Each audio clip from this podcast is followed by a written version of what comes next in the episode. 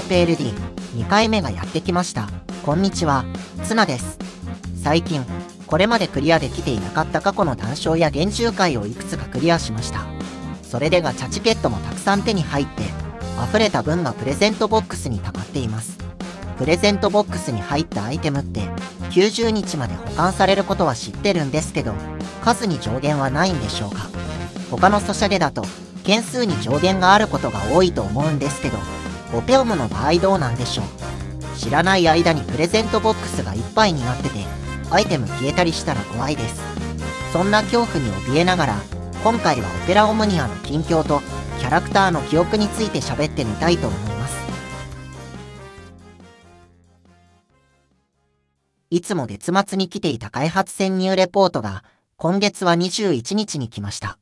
月末に来るルールというより、メンテナンスの日に来るルールってことなのかな？メンテと同時にアプリのバージョンアップもあって、22日からは細かいところが色々変わりました。目につくところだと、各イベント専用の10プラス1連ガチャチケットが実装されたので、ガチャの画面でボタンが3つになっています。あと、クエストスキップチケットが使えるところには、早送りのアイコンが増えていますね。また、同じ22日からは、6選手クエストのエリア4が実装されて、さらにサマーキャンペーンが始まりました。一度だけ引ける50プラス1連ガチャも登場しています。最後の1連は、バースト武器が確定で出ます。オペラオムにあって、どのキャラもいつかは輝ける可能性があるから、持っていない武器がガチャで出ると、どれでも大体嬉しいんですよね。特に初心者や復帰したばかりで持っていない武器が多いと、ガチャを引くたびに新しい武器が出て楽しいです。そして長くプレイして武器が揃ってくると、被った武器を売るしかない、ということが少しずつ増えてくる感じです。何が言いたいかというと、今回の50プラス1連ガチャ、僕は結構被りが出て、パワーピースに変えました。確定で出たバースト武器も、すでに持っているやつでした。なのでちょっとがっかりしたんですけど、すでに貫突している武器がそこそこ集まってるってことだなとも思って。これまでプレイして武器を集めてきた成果と考えると、これはこれで嬉しい気もしました。新しいバースト武器を手に入れられなかったから言ってるわけじゃないですよ。本当に、マジで。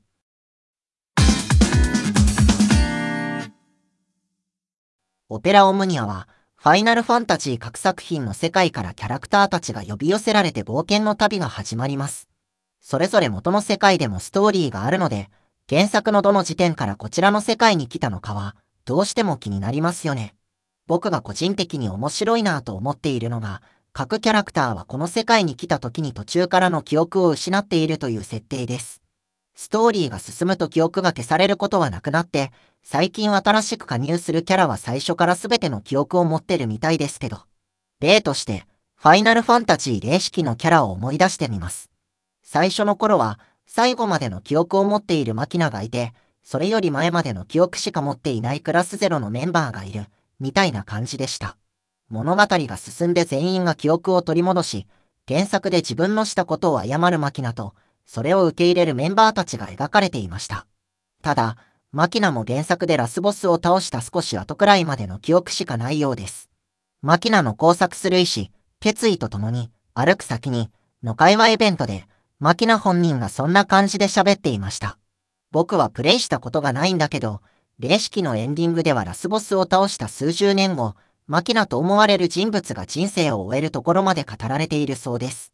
ということは、マキナも、オペラオムニアの世界に来ている他のキャラたちも、人生を全て終えてからこの世界に来たわけではないっぽいです。あくまで、だいたいエンディングまで、ってことみたいですね。そう考えると、原作の中でも、ファイナルファンタジー11や14、そして7は、ちょっと特殊な扱いになっていそうです。さっきも言った通り、どの作品のキャラも原作でのエンディングくらいまでは冒険が全て終わってからオペラオムニアの世界に来ていると思います。ところが11と14はオンラインゲームで、まだサービスが続いているので、原作のストーリーが現在進行形で進んでいっています。なので、この2作品のキャラは、オペラオムニアで全ての記憶を取り戻したってことにするのが難しいと思います。それより後に原作側で実装されるストーリーの記憶も取り戻してないとおかしい、ということになりそうだからです。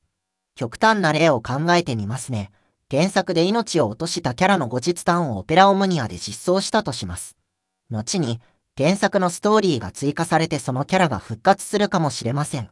すると、あの後日談は何だったの？復活すること知ってたはずなんじゃないの？ということになりかねません。このあたりはオペラオムニアのシナリオライターさんは分かっていて、確かストーリーの中でもキャラクターが言ってたと思うんですよね。自分が死ぬまでの全ての記憶を取り戻したと思っても、それが本当に全てなのか、そこまでの記憶しか戻っていないだけなのかはわからないって。ファイナルファンタジー7もオンラインゲームじゃないですけど、似た事情があります。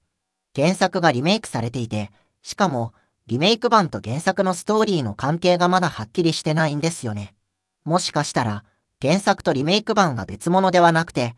例えばリメイク版のストーリーは原作の続きだった、という可能性もあります。